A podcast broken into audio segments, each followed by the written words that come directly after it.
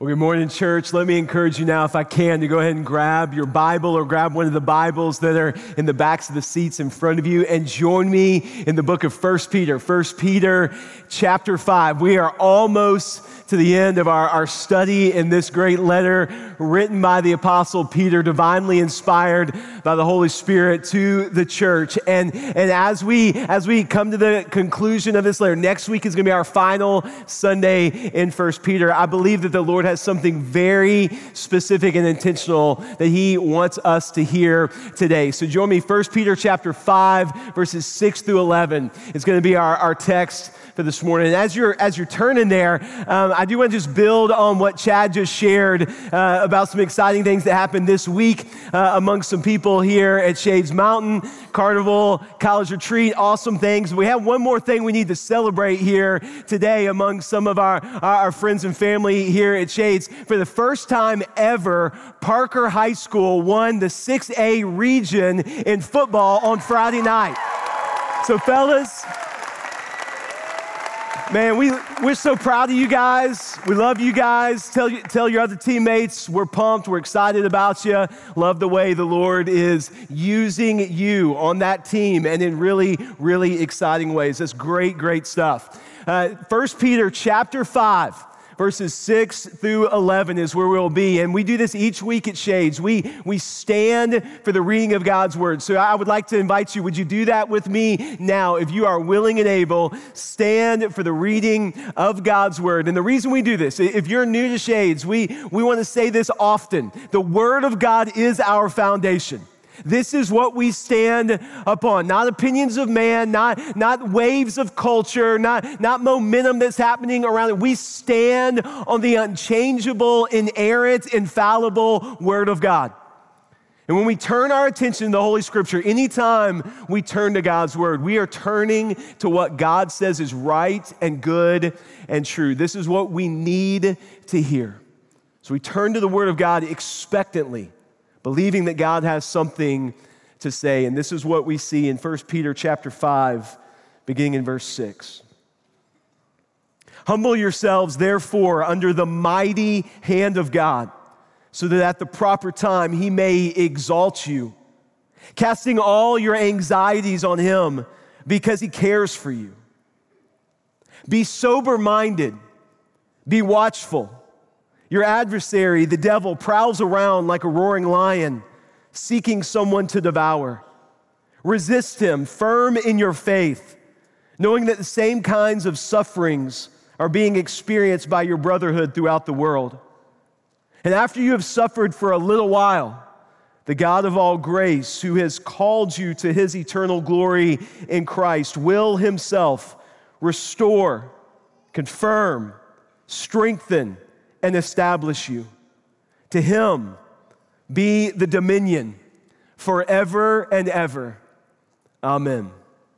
A powerful word of God to consider. I want to invite you to pray with me that God would use this time to speak directly into our lives, and then we'll be seated. Let's pray together. Heavenly Father, as we turn our attention to your word, we come expectant. Your word promises that it is living and active. Your word promises that it does not return void, that it, that it does work in us, that it cuts to the heart of the matter of what we need to see and what we need to hear. And so, Lord, I pray right now in the power of your Holy Spirit that is moving among us, would you take this living and active word? Would you show us what we need to see? Would you lay before us what you know we need to hear? And would you, Lord God, do something among us, do something in our lives that can only happen through the power, the proclamation of your word through your Holy Spirit. I pray that we are not the same as a result of that which you say. We ask you to use this time for your glory. It's in Jesus' name I pray. Amen. Amen. You may be seated. Thank you for standing with me.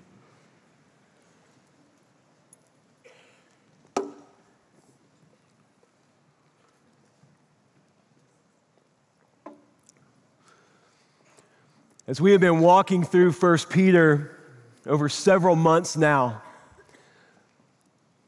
we have seen the Word of God just lay before us as a church and, and as individuals and as families, this, this call that shows up in this letter over and over again, that the church is to live different from the world around us. And what we see throughout this letter is that every time the Word of God lays out a call for the people of God, every time the Word of God says to the people of God, you, you are, you are the elect exiles, you are strangers in a foreign land, you're to be different from the world around you. With each call, there is a reminder of the power of God. There's a reminder of the empowerment that is given to the people of God to live out the calling that God has placed on his people, the church. And so as we step into these verses today, we're going to see that show up over and over again. There's a call for the people of God, and there's the power of God to live out that call. There's a call, and there's an empowerment. And I want you to keep that in mind, because oftentimes when we hear a call of God in the scripture and we take it upon ourselves, it, it begins to feel overwhelming. Because what God is calling his people to do can only be done in his strength. What God is calling his people to consider can only be done in the power of his living Holy Spirit at work among us. And certainly that's true in the verses we consider this morning. Look at this call that is laid out, and look at the power that God gives for his people to live out the calling that has been issued. Verse six of First Peter five says, "Humble yourselves, therefore, under the mighty hand of God, so that at the proper time, he will exalt you." What's the call? The call is to humble yourselves. What's the power? Under the mighty hand of God. Humble yourselves under the mighty hand of God. The call is to, to humble yourself. We talked about this last week. The, the way of the Christian life is humility. There's no other way. According to the Word of God, the way of the Christian life is humility. And Peter then reiterates what he said, what we saw last week, verse five, God opposes the proud, gives grace to the humble. He says, "Humble yourselves, therefore." And the way you do this, the power to do this, is to realize you're humbling yourself under the mighty hand of God. You're humbling yourself under what God has provided, what God has laid before you, what God has done. This phrase, the mighty hand of God, this is a phrase that Peter uses, many commentators will say intentionally, to take the people of God back to their history, to remind them of the ways God, through his mighty hand, has provided for them over and over again. And specifically, this term, the, the mighty hand of God, is often connected to the Exodus story. If you read the story of the Exodus in the, in the book that is called Exodus in the Word of God, you see the people of God were in bondage. They were in slavery in Egypt. They were hopeless. They were desperate. They were crying out to God. And God, through miraculous intervention, comes and provides for the people. The mighty hand of God delivers them. It was the mighty hand of God that, that brought about the plagues in Egypt, that stirred up the Pharaoh to the point where he, he realized, I've got to let the people go. It was the mighty hand of God that protected the people of God. When the angel of death, the final plague of those ten plagues, came into Egypt to kill the firstborn of all the land, the blood that was spread on the doorpost of the people of God God caused the angel of death to pass over any house that had the blood. It was the mighty hand of God that protected them. It was the mighty hand of God that parted the waters when the people were finally released from captivity in Egypt, and they began to go out towards the wilderness, towards the promised land. And Pharaoh recanted on his promise and charged the army after them. And as they got to the edge of the sea, the mighty hand of God parted the sea so that the people could walk across on dry land. It was the mighty hand of God that led the people through the wilderness as a cloud cloud of smoke by day and a, a pillar of fire by night. It was the mighty hand of God that provided daily nourishment for the people, literal bread from heaven called manna, water from the rock to quench their thirst. It was the mighty hand of God. It gave the people exactly what they needed right when they needed it. And it was the mighty hand of God that ultimately led the people of God into a land flowing with milk and honey, the promised land provided for the people of God. And Peter is saying to the church, in this call to humble yourselves, you are to look back and remember the power and the authority of the mighty hand of God who has provided for you, who has met you in your need, who has done what you can never do for yourself. Humble yourselves under the mighty hand of God. Declare your dependence upon Him. Declare that He has promised you time and time again and delivered on those promises. What He has done in the past, He's going to come through for you again in the future. Remember Remember the mighty hand of God. He will exalt you at the proper time if you humble yourself and trust Him in faith. But then verse seven, verse seven, it emphasizes why we so often struggle to humble ourselves under the mighty hand of God. In verse seven, Peter says, casting all your anxieties on Him because He cares for you. The call is to cast your anxieties on Him, on God, under His mighty hand.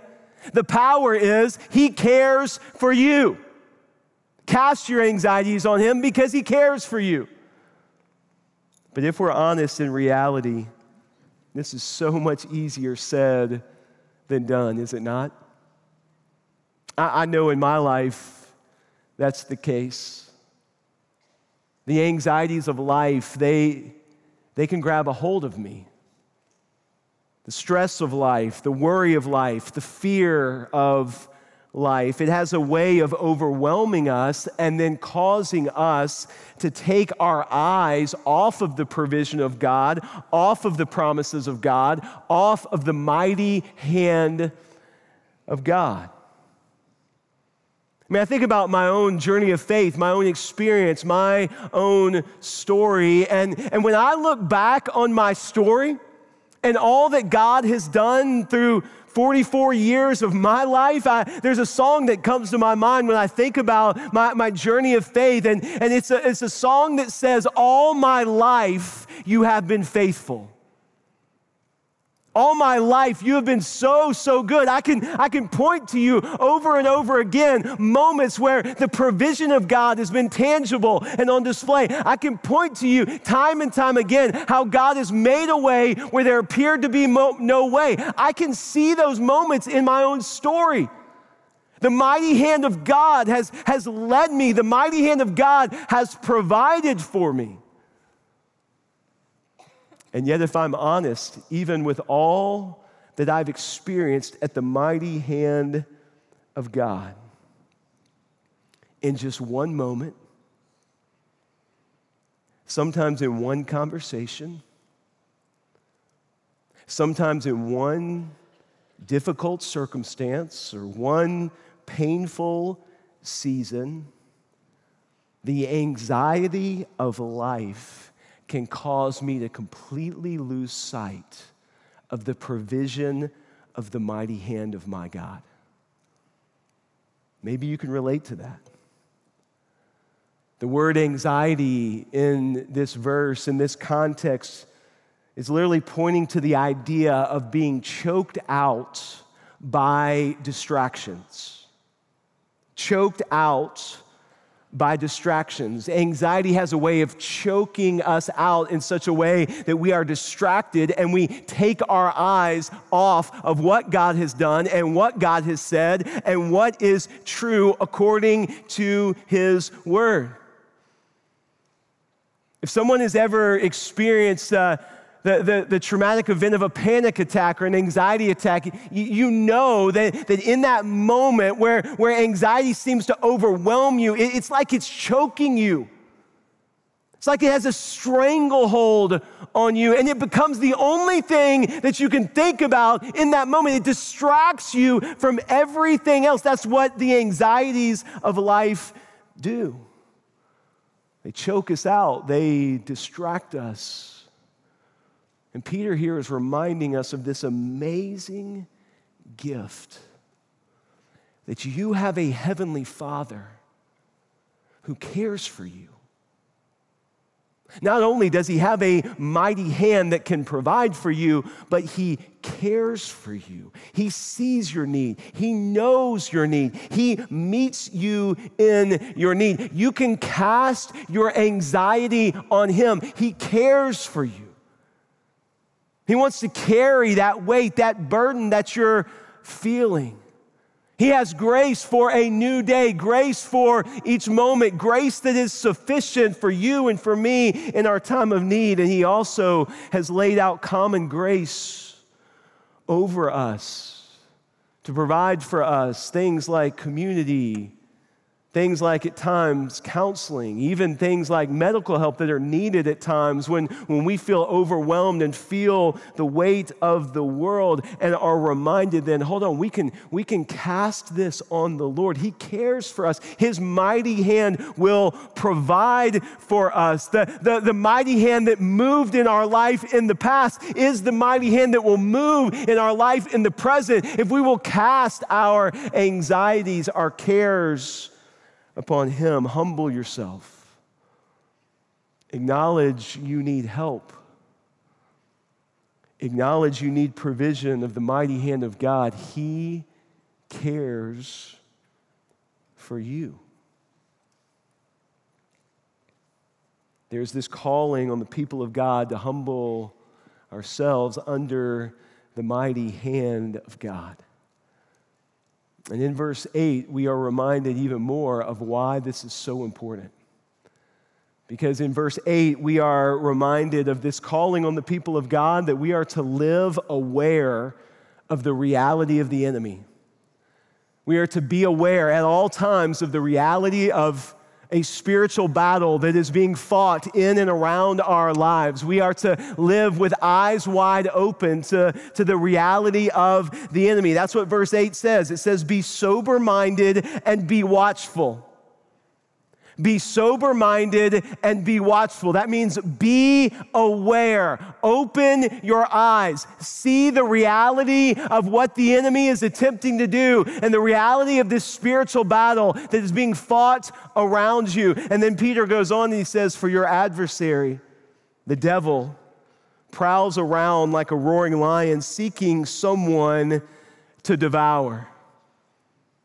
An interesting illustration that Peter gives here, a roaring lion. A roaring lion is an intimidating thing. Imagine that you are in the wilds of Africa and you're just out for a stroll. And you come around a bend on the path, and on the other side of some brush, this is what you encounter.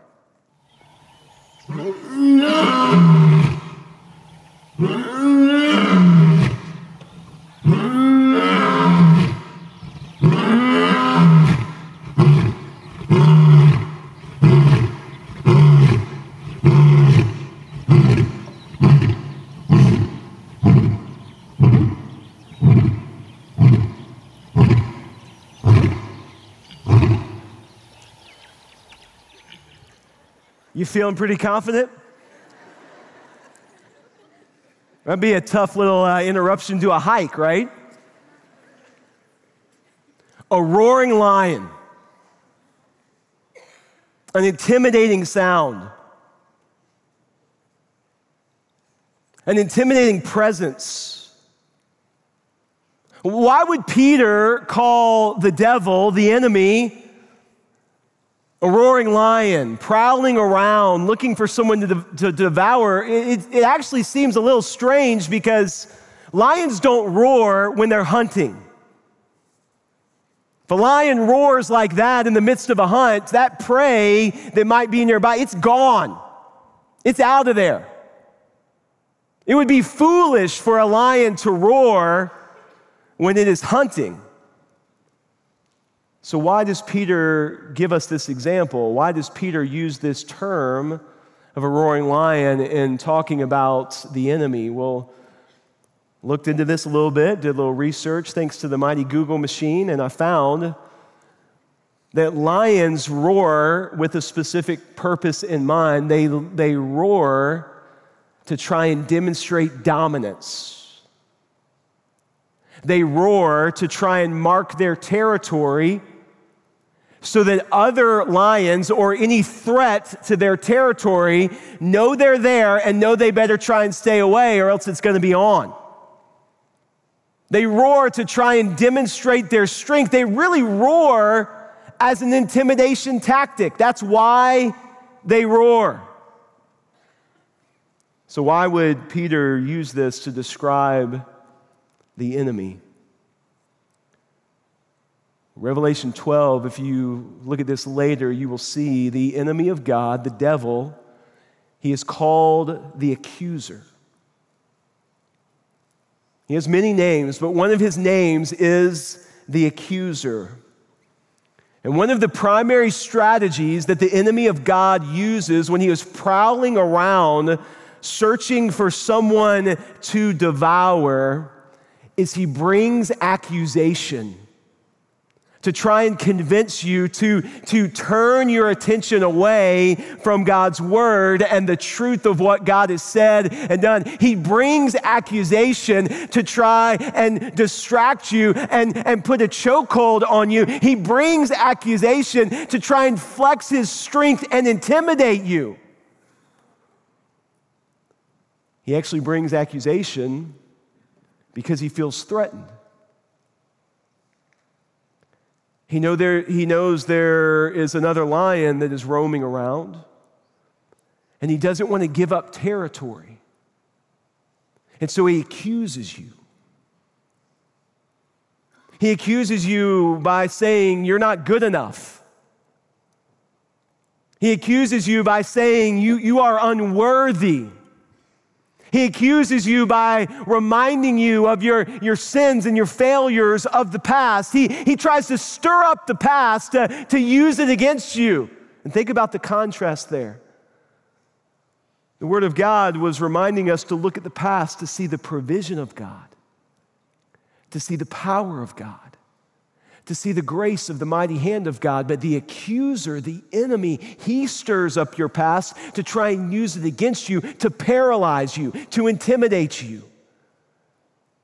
He accuses you in such a way that you will become in bondage to shame.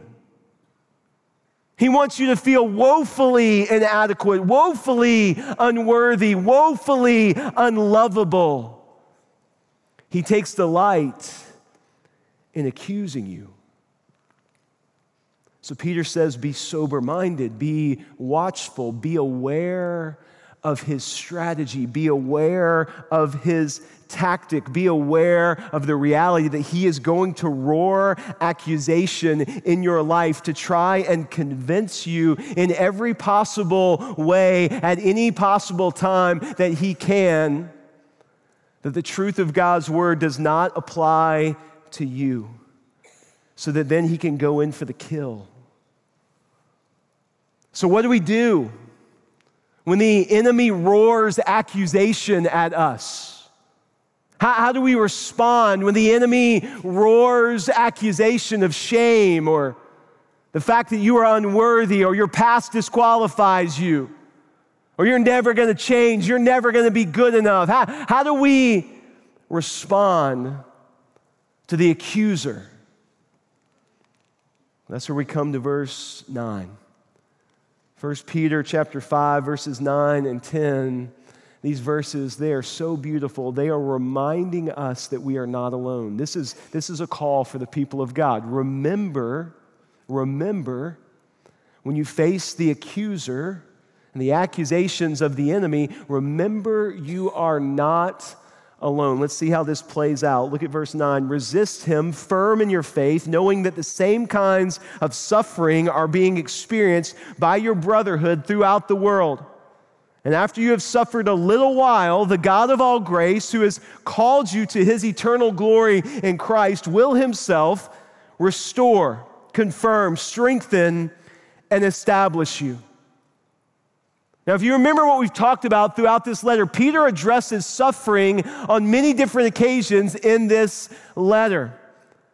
And as he addresses suffering, he addresses suffering as if it is a normal part of the Christian life. He wants the church to be equipped and ready to face whatever sufferings this life may hold, and to face the reality of how when we suffer, that's when the accuser loves to pounce. He loves to meet us in our suffering and go, see, God doesn't love you. See, God, God has abandoned you. See, you're not worthy. See, you're not lovable. That's why you're walking through all this. It's really helpful to me to see what commentator Juan Sanchez wrote about this text. He said, Peter wants his readers to know that suffering is a normal part of the Christian life. It is to be expected. His aim is to prepare Christians for the inevitable reality of suffering, to equip us to respond well to it, and to give us hope during it. Suffering is a normal part of the Christian life. We've talked about that throughout this series. But what we haven't talked about yet until this text is that when we go through suffering, whatever the case may be, that's when the accuser loves to pounce. And so Peter says, look, remember, you're not alone. When the accuser comes at you and roars accusation, even in the midst of your suffering, remember, you are not alone. If you are facing some kind of persecution for your faith, you are not the first person to face persecution for your faith. The, the brotherhood of the body of Christ has, has experienced this as well. You're not alone. You're not the only one to walk through this. If people have slandered you or insulted you or accused you falsely, you're not the first person to face slander or insult or, or false accusations. If you have been misunderstood or have been wounded by a friend, you are not the first person to be misunderstood or wounded by a friend. The same kind of suffering is being experienced by your brotherhood throughout the world. You are not alone. This is Peter reminding us that the body of Christ is to be a gift. We are to go shield to shield with one another to say, I hear you. I'm praying for you. I love you. I've got your back. You're not alone. The enemy wants to, to convince you that you're the only one. And the enemy wants to accuse you in such a way that you pull away from everyone else so that you are isolated and alone, because that's when he loves to do his best work. The Word of God says, no, resist him. Stand firm in your faith. Remember, the same kind of suffering is happening throughout the brotherhood around the world. You are not alone. But that's not all. That's important, but that's not all. We are reminded here in verse ten that we have a perfect Savior who was sent from heaven to take on flesh, to live a life in the flesh, in this world, without sin, without failure of any kind, so that he could offer that perfect and sinless life as a gift on the cross for our sin. So that through the perfect and spotless blood of the Lamb, a price could be paid for our sin to offer us forgiveness, to, to call us out of death and into life, to say, while your sin made you unworthy, your Savior has died in your place to call you worthy. This is what Christ has done. And when he was in this life, he was misunderstood. He was insulted. He had accusations falsely thrown at him. He was persecuted. He was even betrayed and denied by a friend, the very friend who is writing this letter, Peter. Peter is reminding us, when you face the accuser in the midst of a difficult season and accusations are roaring against you, you are not alone. You have a Savior who not only understands what you are walking through, you have a Savior who went to the cross for you, not because he deserved it, because we deserved it. You have a Savior who took all of those accusations on his back at a cross, who shed his blood to, to cover our sin and the sins of others, so that as he was put in a grave after his death on the cross, those accusations, they would stay in a grave. When Jesus rose from the grave, the voice of the accuser began to lose its power. And the accuser is roaring right now, trying to guard territory, because he knows there is the very literal, real threat of a true roaring lion who is going to defeat him once and for all. You know, there is another lion in the scripture. Not just the, the, the roaring lion of the enemy prowling around. There is a lion called the Lion of Judah, who is the King of Kings and the Lord of Lords. There is a lion, the Lion of Judah, who has once and for all already defeated the accuser and will return to silence him forevermore. There is a lion, the Lion of Judah, who conquered sin and death and reigns supreme as the King of Kings and as the Lord of Lords. Turn with me now to Revelation chapter five. We're gonna, we're gonna land the plane right here today. Revelation chapter five, look at verses two through five. The revelation given to the Apostle John, revealing the things to come. It says this, as John writes, "I saw a mighty angel proclaiming with a loud voice, 'Who is worthy to open the scroll and break its seals?' And no one in heaven and on, or on earth or under the earth was able to open the scroll or to look into it.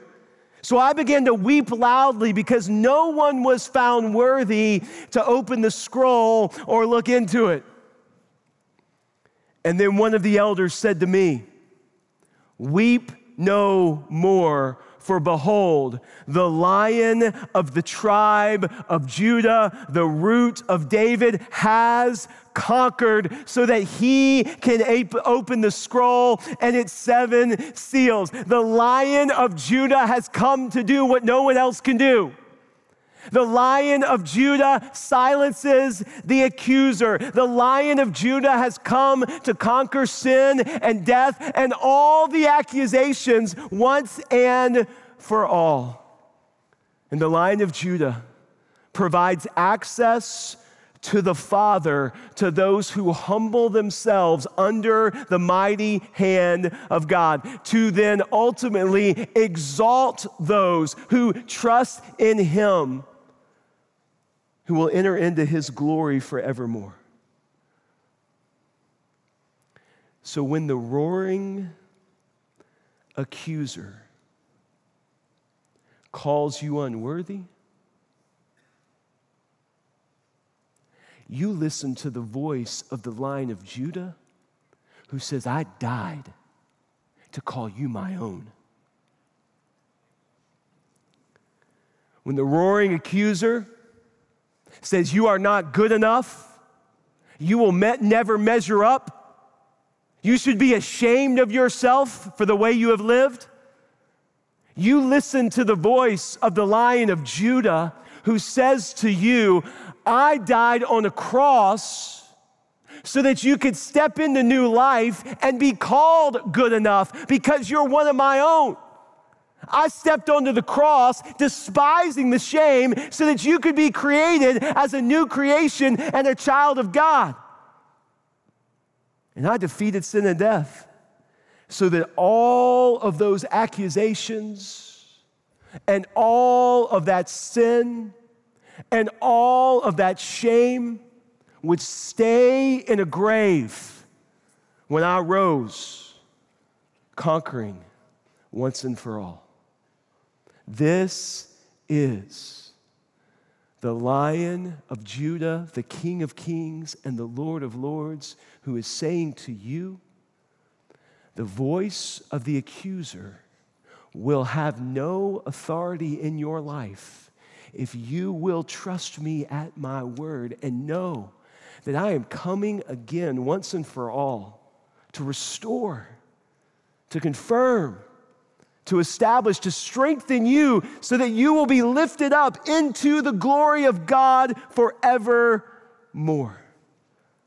The Lion of Judah is for you. The Lion of Judah sees you. He knows you. And he has done for you what you desperately need him to do, what no one else can do. So humble yourself under the mighty hand of God, that he might exalt you at the proper time for his glory and for his joy. Peter puts the exclamation point on it in verse eleven when he says, it is to him, to him, that all dominion belongs forever and ever. Amen. What voice are you listening to? Are you listening to the voice of the accuser who wants nothing more than to distract you away from the truth of what God has said and the truth of what God has done so that he can get you to a point where you are isolated, you are alone, you are ashamed, and he can pounce? Or are you listening to the voice of the Lion of Judah who says, through my gift for you, you can be called my own, and you can be with me as one who is called worthy by the blood of the Lamb forevermore. May we humble ourselves under the mighty hand of God and be reminded that the Lion of Judah is reigning supreme as the King of all kings. Let me pray for us as we close our time this morning.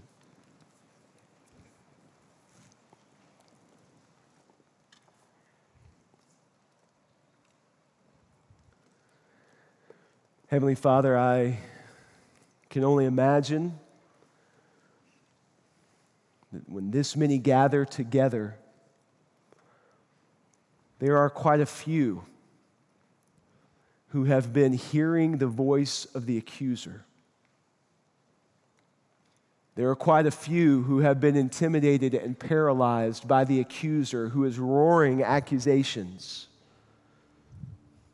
perhaps based on their past, perhaps based on their struggles or their failures, perhaps based on the way they've been treated by others, and the accuser is roaring, and it's loud, and it's intimidating. And he's saying, you're unworthy, you're unlovable, you're not good enough, you should be ashamed of yourself. Oh, Father God, I pray right now for those who have been wrestling with these accusations. I pray, Lord God, that the voice of the Lion of Judah would roar so loudly over their lives that it is undeniable. I pray that they would hear the truth of a Savior who loves them, the truth of a Savior who gave his life for them, The truth of a Savior who threw their sin and all those accusations of the accuser in a grave. The Savior who rose victorious, defeating sin and death, who left that sin and all those accusations in a grave. And I pray that they would see and hear the voice of a Savior that says, come out. Come out of hiding. Come into new life. Come into the power that is yours through the Holy Spirit. Come underneath my mighty hand. Trust my provision. I pray that they would hear the voice of a Savior saying, if you trust in me by faith at the proper time, you will be exalted in my glory. Trust me. Trust me. I am coming again. Oh Lord, I pray that we would listen to the voice of the Lion of Judah. That we would listen to the King of Kings and the Lord of Lords, the one who is conquered, who is reigning, who will return. Lord, I pray in the power of your Holy Spirit that you would silence the voice of the enemy. He wants to roar loudly. He wants to create division. He wants to bring about accusation. He wants to put people in isolation. Lord, silence the voice of the enemy.